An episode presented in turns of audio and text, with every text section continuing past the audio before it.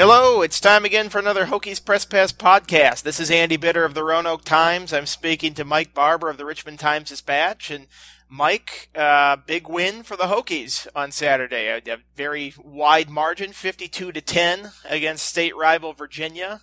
Uh, it seems like that rivalry has never had such a gap between the two schools as it had the other day. Uh, and the Hokies are going to the ACC title game. So, uh, with those two things in mind, uh, how are you doing, and what are your biggest takeaways from the, the weekend? Hey, thanks. I'm doing great. Uh, now, you know, I, I, thought it was surprising to me how lopsided the game was. Um, more than that, it was surprising to me um, how lopsided the game was uh, almost immediately. You know, this wasn't a case where I think we all went in and we knew that Virginia Tech was much better, right? and it's obvious they're, they're a much better team this year. They have been for a number of years.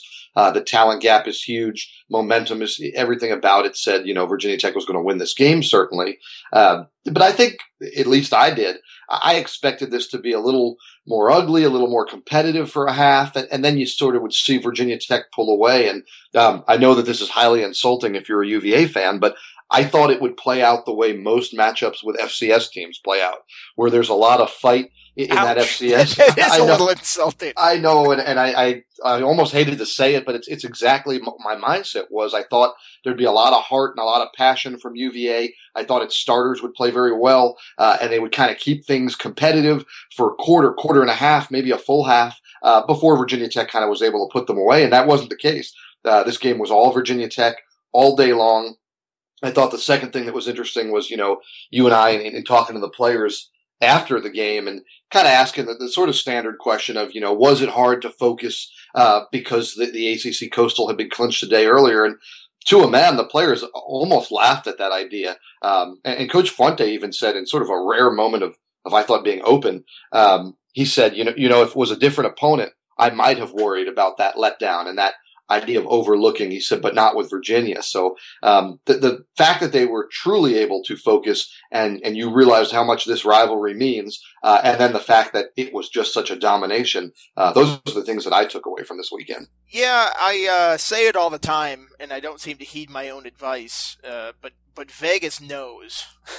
Vegas knows something. They always have a pretty good idea about these games. So the fact that I balked at that twenty point line earlier this week uh, as it turned out, that was not high enough in this game. I, I was a little shocked. I mean, I, you know, you look at these programs last year, and they were one game apart in the division.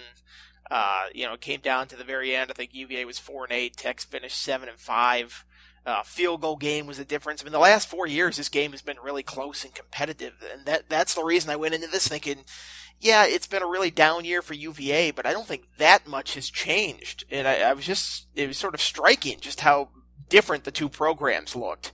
Uh, you know, Virginia Tech just hitting on all cylinders looked like the team from earlier this year, quite honestly. And if they're playing like that, uh, you know, I think that gives them at least a, a, shot in this ACC title game coming up. And I mean, I, I guess UVA looked like it did earlier this year. I, I thought they had gotten a little more competitive as the season went on, and I guess you know, I saw a couple, only a couple games of theirs this year, and I'm thinking back to the games I saw, and it was the Duke game because that was a weekend I think where Virginia Tech wasn't playing, and that's one they won, and it was the Louisville game, and that's one where they probably played their best game of the year and probably should have beaten Louisville.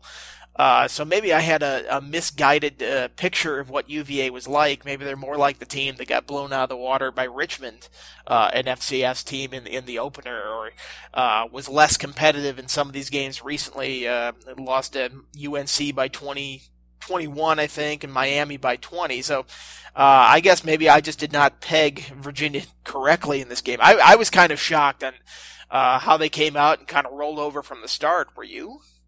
Yeah, absolutely, and and I don't think you were wrong because I got to cover a few more of their games, and I was at those two you mentioned uh, in person covering them, and, and, I thought they were headed in a good direction. I did not think they would win Saturday, but I thought they would play competitively. And I tell you, the one thing that, and we I know it's it's a tech podcast. We don't want to go too into UVA, but the bizarre shuffling of the quarterbacks that was really strange. It was so strange, and it's not something you'll ever be able to convince me was a good idea. And then to hear Bronco's answer about it, uh, did not help at all. I, I, thought that didn't clear things up at all, and I still thought it was a mistake. And then the most devastating thing was to hear Ken Ekanem talk about how that combined with the way they rotated their offensive linemen, Ken said to us, you, you, know, I couldn't figure it out. It was creating confusion and chemistry problems for UVA. And there was a point he said he wanted to ask the UVA players, Hey, what's going on? What are you all doing? Um, so yeah, I, I, thought, I think UVA made a good hire. I think Bronco Mendenhall is going to get his program in place. I think he made a number of errors that he openly admits this season in terms of overcomplicating the defense and not recognizing some things in the offense. Um, I think that will change and this program will improve under him, but that was just an eye openingly bad performance Saturday. In 130 years of college football, it's been proven pretty well that you can't rotate quarterbacks like that. I mean, it, that's just, I don't know of a single team that has done it successfully. Now, I, I, I know that Florida team that won the national championship with Tebow did, but that was really sort of a goal line set, a very specific, very special, very specific skill that he brought to the game there. And I, I guess you said Tech would do it the last couple years, but it didn't work very well. A and B, Motley was sort of the wildcat guy. It was a very different skill set. I feel like Johns and Benkert were the exact same quarterback, and neither one looked like they felt comfortable back there all day. Probably I mean, part of that is due to Virginia Tech just sort of getting all sure. over them uh, in the pocket, even though they only had one sack. I feel like they pressured them pretty well. Uh, but when you heard and then, you heard Bronco explain it, his explanation was, "Well, we thought Benkert had a bigger arm, and there were times that it would call for that, and we thought Benkert was more mobile, and there was times that would cause for that, call for that, but we thought Matt Johns was more poised, and there were times that would call for that, but they rotated them snap by snap by snap.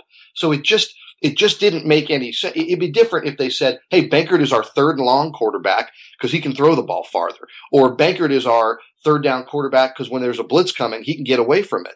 Um, it the the juggling play to play did not make to me any sense, and it didn't jive with the explanation you got afterward. It wasn't a matchup on third down or a short yardage or any of the things like you're talking about, you know, goal line that, that makes some sense. This was just we're going to willy nilly rotate these guys in and out. It's going to affect our play calling. It's going to affect our chemistry, and neither guy's going to get in a rhythm. And to my eyes, that's exactly how it played out near the end, it was almost like the football gods intervened because they, they they like okay, this two quarterback thing has not worked all game. Let's put in a third quarterback, and they put in Connor Brewer for one play. He rolls left, gets hit, fumbles, and the tech tech picks it up. Motuapuaka goes seventy yards for a, a touchdown. It, it's almost like there was some sort of divine intervention that was like, all right, stop this, stop doing this. This is an affront to football that you keep rotating these guys in. Uh, I yeah, you're right. I had no idea what they were trying to do. Uh, it, it, was just kind of bizarre uh, looking at how they went about that. Uh, this is a tech podcast, though, so let's talk about Virginia Tech. Uh, obviously, the story I, I, think both of us led with it because it was, I mean, it, it was like a Hollywood script essentially. It was Sam Rogers uh, his his amazing senior day. I mean, he knew it was going to be emotional going in. We both wrote about him this week, and you know, to speak about the kind of person that Sam is. Uh, in the post game, he shakes both of our hands and thanks us for writing about the articles. Not many players do that. So all this this stuff you hear about Sam Rogers uh, is very true. it's, it's really not an exaggeration when you hear all this stuff. Um, he runs, you know, surprisingly, you know, 15 times for 105 yards. Those are both career highs. He'd never topped 100 yards. He'd never topped 57, uh, I think previously. Had two touchdowns. He had never had more than one touchdown in the game. He had 29 receiving yards. And then afterwards, as we're sitting in the press box writing our post game stories, we see him down in the north end zone. There's, a, you know, pictures of Sam and his girlfriend up on the, the Jumbotron in Lane Stadium, and he proposes to his girlfriend on the field. So I, I would say a pretty good day overall for Sam Rogers.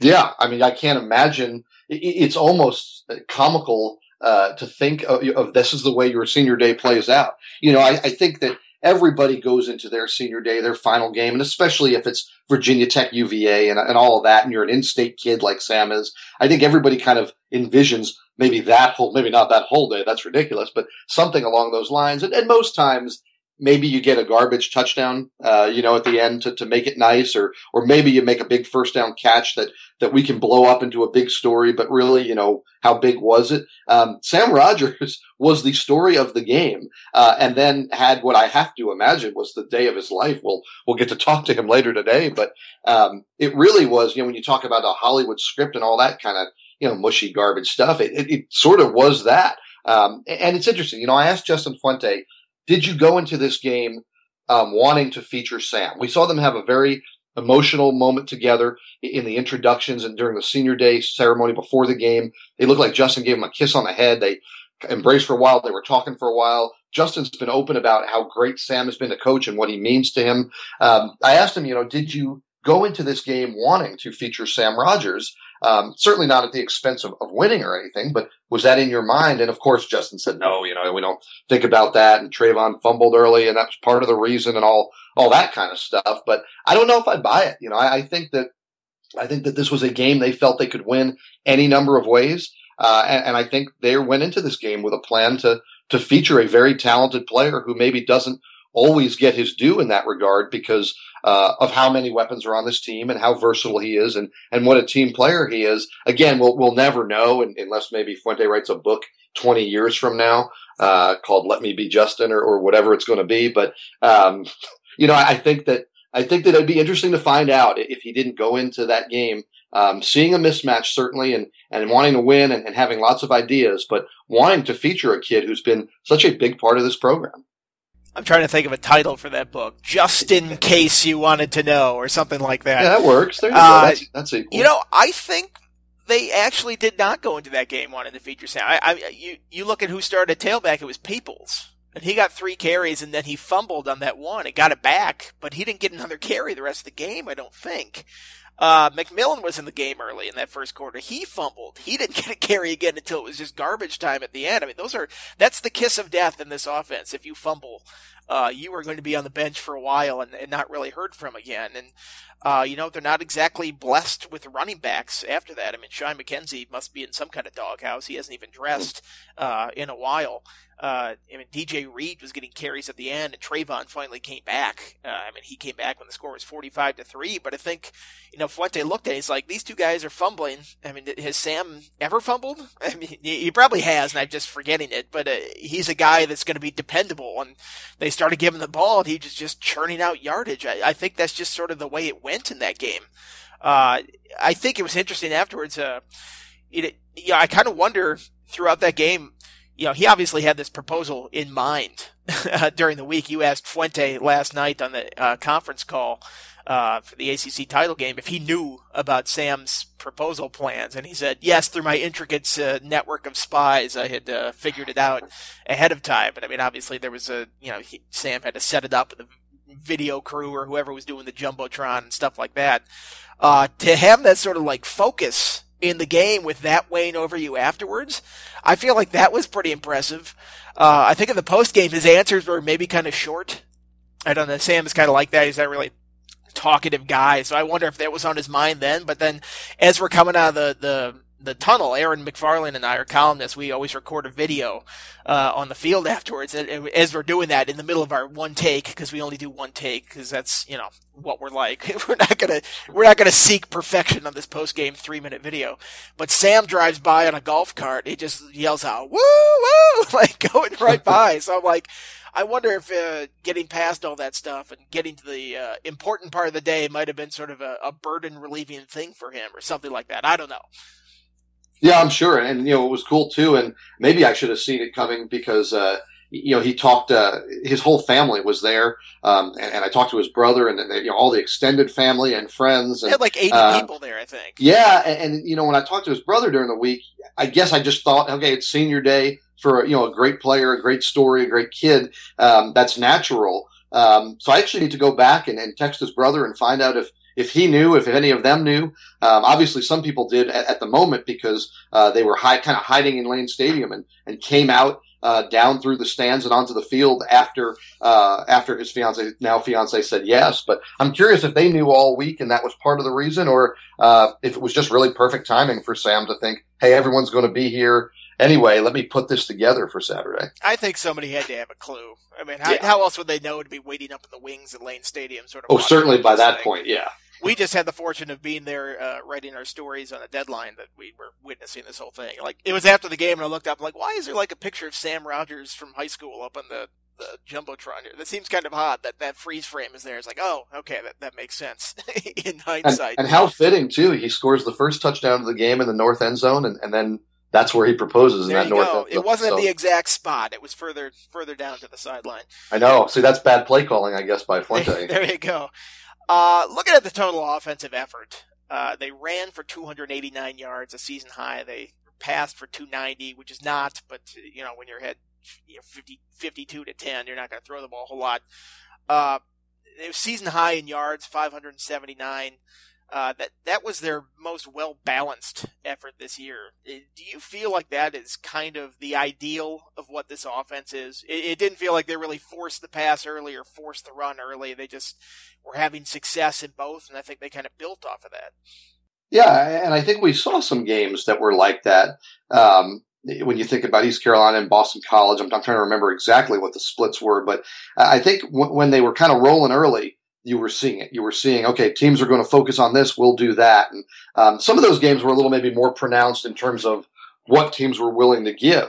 Um, but then you had that run kind of starting with North Carolina and the rain obviously was a huge factor where they sort of turned the offense over to Evans uh, for him to be the run game. And um, not that you can't win that way, and certainly they did because he's an excellent player, but it's not the design of this offense. And um, the design is, especially with the weapons they have, is to to be unpredictable uh, and to be willing to win a game in a lopsided fashion. You, you talk about balance all the time, and we do. I know I always talk about, you know, is this team balanced? Well, part of balance is just being able to win equally 50%, 50% either way. And if a team comes out and says, we're going to stop the run, you say fine. And, and, you know, we saw it was the Pitt game where, you know, three receivers with 100 yards and, um, you know, things like that where it isn't necessarily about being even on a given day. It's about being even uh, in terms of what the other team is preparing for. I thought this was a great example of that. Um, I thought Virginia did have a defense that seemed to focus more on jet sweep uh, and, and, quarterback option wide.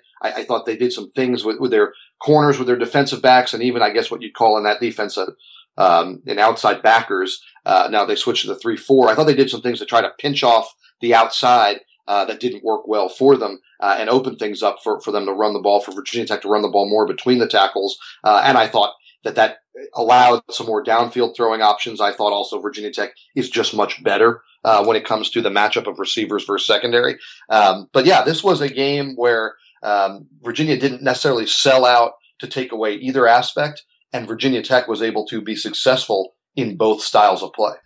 Yeah, I, think I asked Fuente about it last night about the running game, and he said, yeah, it's a little bit how Virginia was defending them that opened up some things, but he also thought that you know the line was pushing guys back four or five yards every time, and that's something that you know we really haven't seen all season.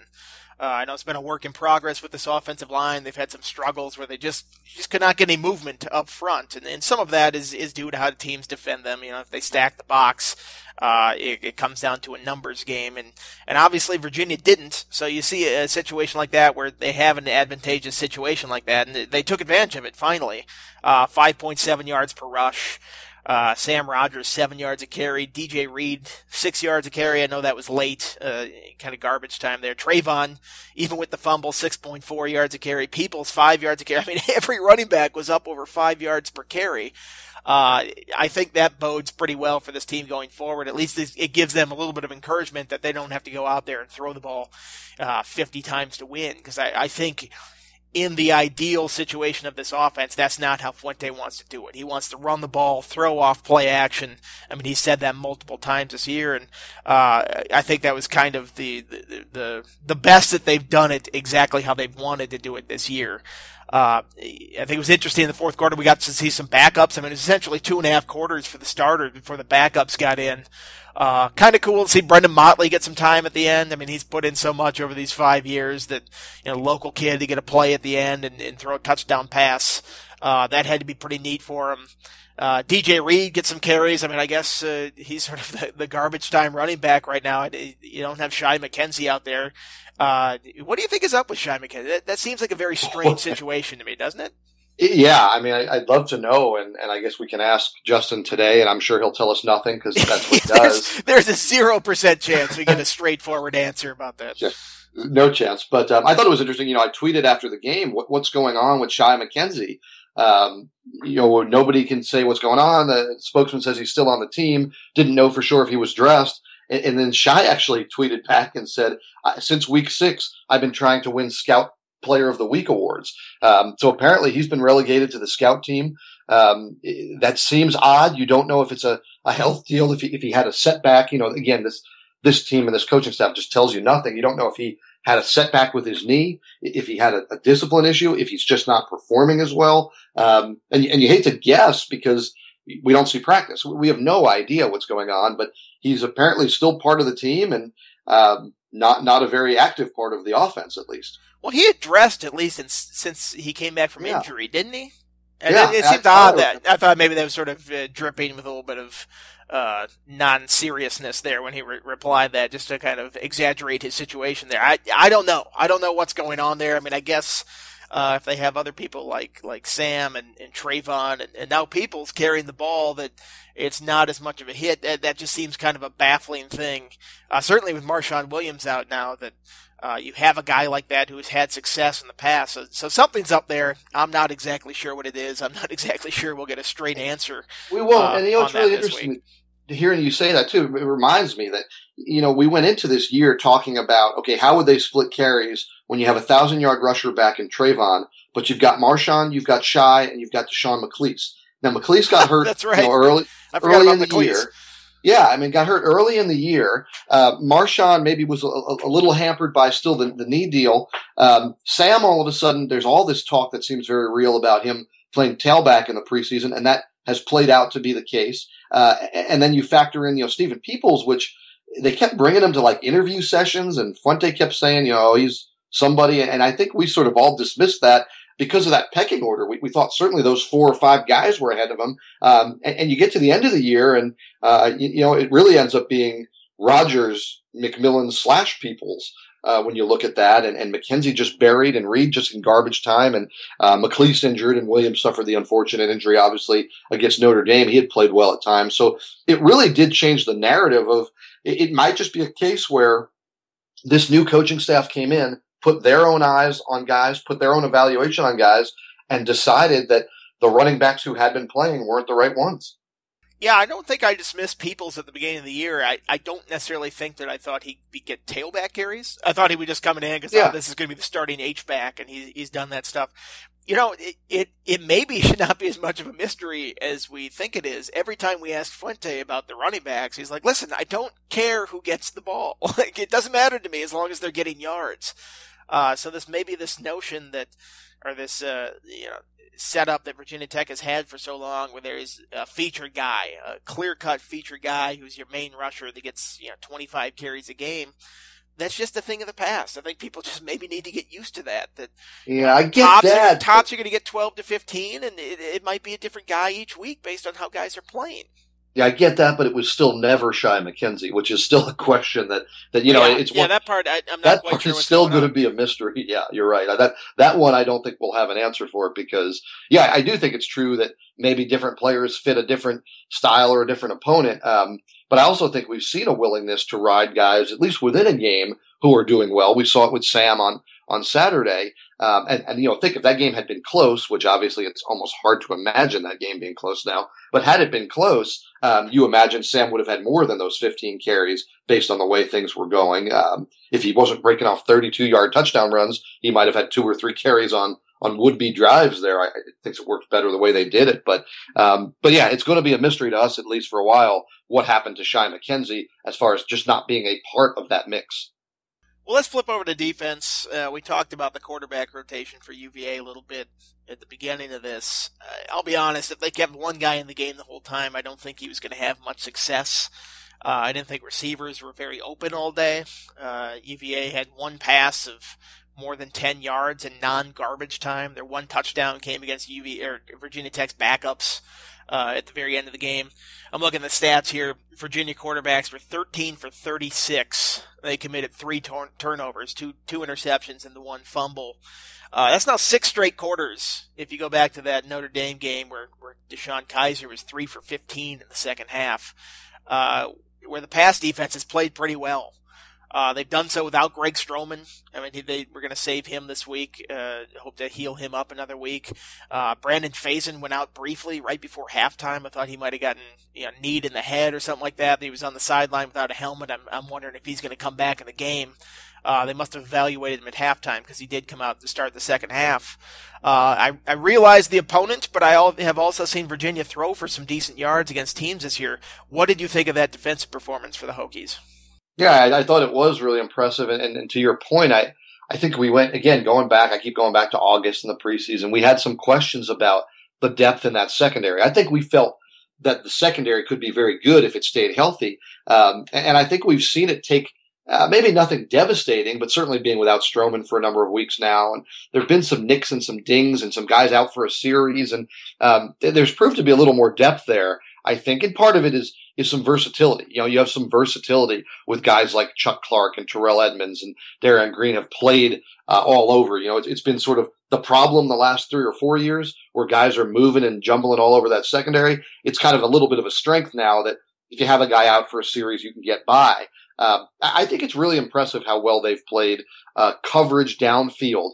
Um, you know, not not even talking about the rush or talking about the scheme. Just Brandon Facyson, the number of when I was going to vote for All ACC, the number of pass breakups um, you know he's had this year. There's just it's been a very impressive when they're left one on one, when they're left on an island, how those guys have won those battles. And, um, you know, I think back to really good Virginia Tech defenses, that's been part of it. You know, having guys out there that you kind of trusted and, I don't know if those guys got enough credit this year uh, for how good they've been, and uh, and certainly they'll be challenged uh, this coming weekend. But um, I thought it started with the corner play. I guess is my point that uh, all year those corners have been better uh, at locking guys down than maybe we anticipated, and, the rest of the secondary around them has sort of picked that up.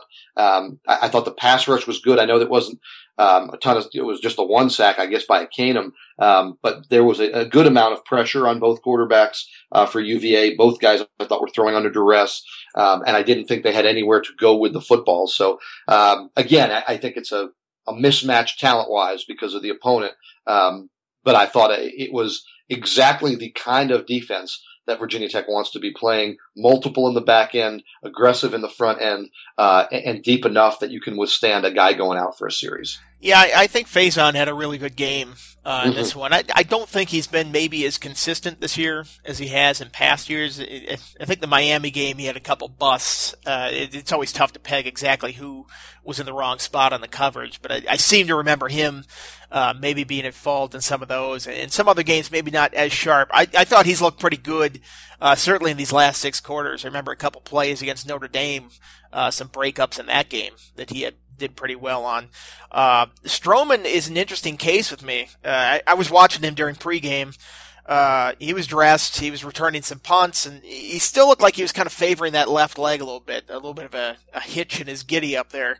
Uh, he went over to the sideline, and they actually took a look at his foot in the pregame. And I, am watching that. I'm going, I, I know he's dressed. I don't know if he's going to play in this game. And sure enough, they held him out in that. Uh, do you think he'll play this week? I mean, it, it, we're not going to get a good read on that from Fuente all week. We'll see what the injury reports. I mean, they said it was probable last week. He ended up not playing, so who knows with this kind of stuff. But uh, I feel like if he would play and, and he's able to do what he did earlier this year, that would be a pretty big boost for this team against uh, obviously a, a, very deep Clemson passing uh, receiver corps.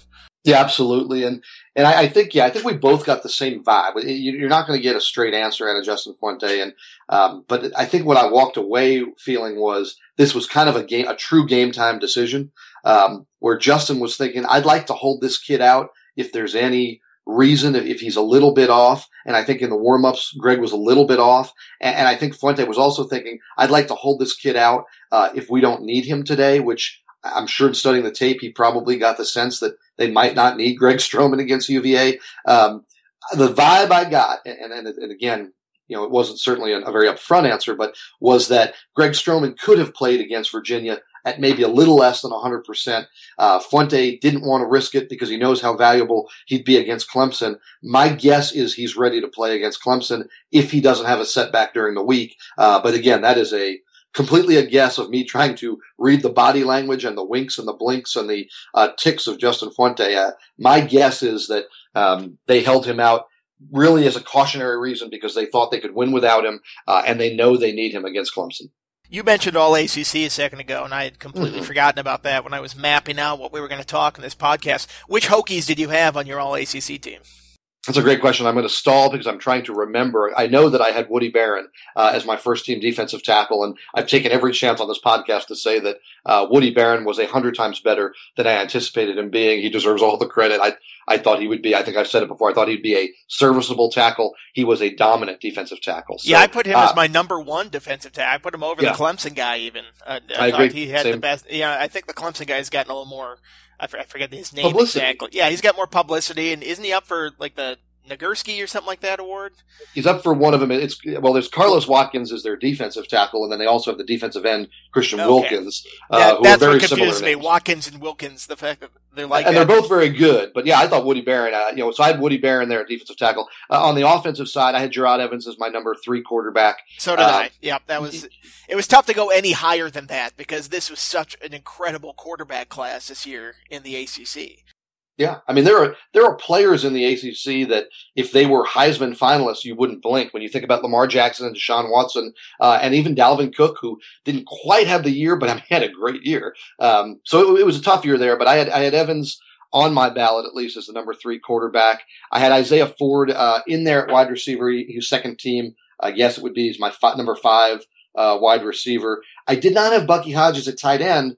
I might have had him as my number nine wide receiver, which is the position that he played, but they insisted exactly. on nominating him at the wrong position. He didn't. I don't know that I saw him play tight end this year, uh, so he didn't make my ballot, but he he would have been. I think my eight or nine wide receiver had they nominated him correctly. I did not find an offensive lineman from Virginia Tech that I, I, I thought you could put on there. I thought Augie Conte was all conference in his level of quotes exactly. in interviews this year, but uh, I, I didn't see one to to vote for uh, on the offensive line. So, uh, and at center, I, I, actually thought Gallo did not have a very good season, so I didn't consider him there. So offensively, that was my list. What did, what did you have offensively? Offensively, I had Evans at number three, uh, quarterback like you had. I actually put Ford on the first team at receiver, and I know his numbers uh, maybe not as good as last year. I just think he was that number one guy, and he commanded a lot sure. of attention. He got close to, I think he's at 940 yards, something like that, a good number of touchdowns. I put him ahead of Switzer in that, even though Switzer had 90 catches. Uh, I, I, see a lot of those on bubbles and little quick hitches and stuff. Absolutely. Sometimes you kind of have to weigh exactly how these guys are getting some of those stats. I, I think the yardage wasn't that different between the two, and uh, Ford had an advantage in touchdowns. So I ended up going with Ford as my, my third receiver. I had uh, the Syracuse guy as the first one, and, and Mike Williams, uh, sure. Clemson, number two. So Ford was the first team pick there. Uh, and then I'm trying to think of who else. Yeah, you, I, am like offensive lineman. no, I did not have an offensive lineman, and I'm like you. I didn't put Bucky on there because he's not a tight end. And uh, I know a lot of these tight ends now are not truly tight ends; they're sort of H backs and stuff like that. Uh, even if they had played Bucky at all like an H back or had him do stuff yeah. like that, but he was strictly a wide receiver. He he was almost. I mean, I'm trying to rack my brain thinking back to plays this year where I saw him where he was just not lined up as a wide receiver, and it maybe yeah, maybe less than you can count it on one hand, maybe where he didn't. I, I, I just could not justify putting him in a tight. I mean, it would have been like putting Isaiah Ford at tight end. I mean, he doesn't play tight end, so I couldn't put yeah. him there. Uh, what about defense? Who, yeah, no, I agree, and, and I actually, I'm sorry. Go ahead. Yeah, well, we started. You know, I, I mentioned Woody Baron, who I think was the guy who uh, you know, just jumped out on this defense all year. And, and, uh, I, I, said what I, you know, what I will about Woody. I, I, what a great year for Woody Baron. And, um, he was a guy I considered for player of the year defensively. He was, he was that good. Um, and then, uh, you know, after that, uh, it, it, was a little slim, surprisingly, because they were so good in the secondary. Um, I had Greg Stroman as my third team corner. Um, maybe he could have been over Corn Elder at Miami. You know, I, I could have flipped those two, but, um, you know, he, he, and he was the only other guy from Virginia Tech when you're talking about the defense that I had. And um, I think it's a case where that secondary maybe played better than the sum of its parts, if, if that makes sense. It, it was um, it was a very good year for Virginia Tech secondary, and I didn't find anybody there to, to put on my ballot. I had Baron as my number one defensive tackle. Yep. Uh, yeah, I feel bad for Ekanem. He missed some games in the middle of the season. Plus, defensive end was such a loaded position Oh. this year in the ACC. I mean, we, we were talking about with some of the other, you know, David Teel and Norm Wood. Uh, we all had different opinions about who the even top two guys. Like, I think my player of the year in the ACC, the the BC uh, Harold Landry, was not on their first team. That's right. and I, I voted for end. him for player of the year. Yeah. And the same Right. I mean, so national leader in sacks, and he wasn't on the first team. That tells you how deep defensive end was. I actually put Tremaine Edmunds, uh, second team linebacker. I think I had him as my number five or six overall linebacker in the pecking order there. Uh, I think he had some like 16 tackles for loss, 17, something, a really high number of tackles for loss, and that was way up there of all the linebackers. I thought he played in the backfield very well this year. Uh, had had a pretty good year, active year in that sense. And I also had Terrell Edmunds. I put him as a first team safety. Uh, I actually put him ahead of Quin Blanding, who I, I know Quin Blanding gets all the stats with the tackles and stuff. Uh, I don't necessarily think that's always indicative of how good of a season he had. Uh, you know, sometimes those guys are making tackles really because nobody else on the defense is making tackles. and if your safety is making that many tackles, I, I don't think it's probably a problem. Yeah. yeah, it doesn't speak too well of your defense. I think also sometimes I, I like to get these. Uh, I've noticed in the past when I voted on these, and sometimes I'd vote them, and all of a sudden I'd see like, uh, you know, a terrible defense. Like Duke, some of those years where Duke had a terrible defense, and I'd have like two or three Duke guys on the first team defensively, and I'm like, what is going on? Why is- Duke so well represented when their defense is so horrible at the end of the year? Uh, so I, I tried to line these up so some of the better uh, defenses get better representation on these teams. And uh, I put the Clemson guy number one, I think, at safety. I'm, I'm blanking on his name. And I put Terrell Edmunds number two. I think he played uh, really well. I think he was, uh, you know, uh, obviously in on a lot of tackles. I thought he had a lot of touchdown saving tackles uh, on this team, which, you know, not the best stat to have that if you're running down guys from behind like that. I, I just thought he played really well from the get go. Uh, so I had him on there as well. And then yeah, and then I, you know you look at uh, the specialists, and I had Joey Slye as my number three place kicker. I had, Um, yeah, I had him there too. Yeah, I thought you, you try not to just go by the percentage of, of made kicks, and you try to think back to, to some you know big kicks. And I actually thought about uh, Chris Blewitt at Pitt, who didn't make my list, but I you know thought about him because of that big kick to to win uh, against Clemson. You know, pressure kick and, and see the guys' longs, and you know certainly punting. It was a down year at, at Tech. I thought for for Mitchell Ludwig, he didn't make it, and I had Greg Stroman uh, as my number three. You know what they call specialist. I, I took that as return guy. Um, certainly the kid at, at Pittsburgh with the the multiple touchdown runbacks. Henderson was up there, and Alexander from Louisville. But I had Stroman as my number three. I'll say return man. Yeah, I did. I did not have Stroman on there. I think the injury at the end of the year hurt him. Mhm. I mean, you, you sit out two and a half games like that, three games. I mean, that's tough when you miss a fourth of the season like that. Uh, a, you're just missing some stats, and B, it's like those are you know crucial conference games that you sat out there. So I ended up not having Stroman on my teams, even though I thought earlier this year, uh, post Tennessee, where he's he kind of struggled in that game, I thought he was one of probably their most consistent defensive back or cornerback that they played uh, for a couple games this year. So that comes out today, I believe, right? Did they? Yeah, it comes out around three Okay, o'clock today. So that'll be interesting to see uh, exactly who gets that. Traditionally, Virginia Tech has been underrepresented on defense over the years. Uh, Better so I- defense I'm than, curious uh, this year what kind of you know it, again. It, I feel like it's always sort of a team success that they have, and maybe individual guys don't put up that great of numbers. Uh, Woody Baron is the exception this year. He's going to have a, a tackles for loss number that sticks out in your eye when you're looking at, at the stat sheet. So I think he should make it. Beyond that, I'll be honest, I don't know how many guys are going to make it uh, once all this voting comes in. Uh, it'll be interesting to see, though. Uh, Yeah, and I think that I think that. Fuente, I, he got my vote for coach of the year. You know, I also consider Dave Clawson at Wake, but um, I can't think of somebody in, in the league that, that did a better job this year. And I know we sort of take Dabo maybe for, for granted a little bit with the consistent winning and all the success he has at Clemson. But um, but where did you go for coach of the year? I, I ended up going with Fuente. Yeah, I almost forgot about Coach of the Year. I went with Fuente, and you win Yeah. the division in your first year. You take a team that's been 500 pretty much the last couple of years and go nine and three, even though it had a couple hiccups along the way. Uh, I think the fact that Petrino kind of tanked at the end of the year with those Mhm. losses to Houston, Kentucky. Uh, Dabo had the loss. I think if he goes undefeated with this sort of loaded team that he has, uh, if he goes undefeated, he probably gets more uh, recognition with that. I, I actually, on the teleconference last night, I thought it was funny. He was like, "This is the the easiest team I've ever had to coach. They've been Yeah. so great." I'm like, "You're not making a case for Coach of the Year honors here. If you're talking about what an easy job it was to coach this team." Uh, I thought Clawson had a, had a case.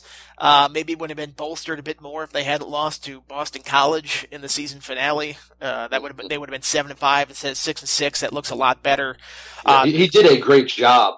Uh, actually, both of those coaches did a, a really nice job of turning around just horrible, horrible programs. Um, but you're right. Yeah, I, I thought Clawson would have been much closer to Fuente in, in my mind had they uh, had they gotten over that and beaten Boston College. Yeah, I mean, this award, it, yeah, you hate to say it's always like this, but it's always kind of who exceeds the preseason expectations. Yeah. That- that's what it comes down to, and that's why Dabo is probably not going to get much love this year. It's why Jimbo didn't win it the year that he Sure. won it, didn't win it the year he won the national championship.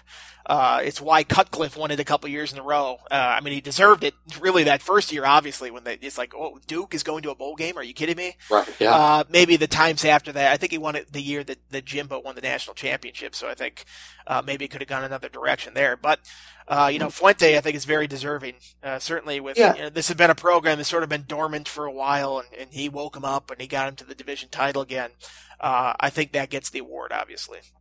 Yeah, absolutely. And I, I think I was talking to Wes McElroy on his radio show this morning about, you know, we talked a lot and then the storyline went away of following a legend in, in Frank Beamer. And uh, certainly Frank Beamer deserves some credit in, in how smoothly this transition ha- has gone. But uh, Justin Fuente deserves a ton of credit. And, you know, some things that aren't necessarily wins and losses, but the way he managed taking over for Frank Beamer, still incorporating him in the program, but m- clearly putting a stamp on it the fact that he went out and got a quarterback, then picked that quarterback, started that quarterback, and that quarterback proved to be a great player. Um, when you're a little closer, maybe to Virginia Tech, maybe it's an unfair advantage for Fuente in terms of our votes, but we saw some of the behind the scenes, and he did some really great things. I thought behind the scenes that then helped lead to that success on the field.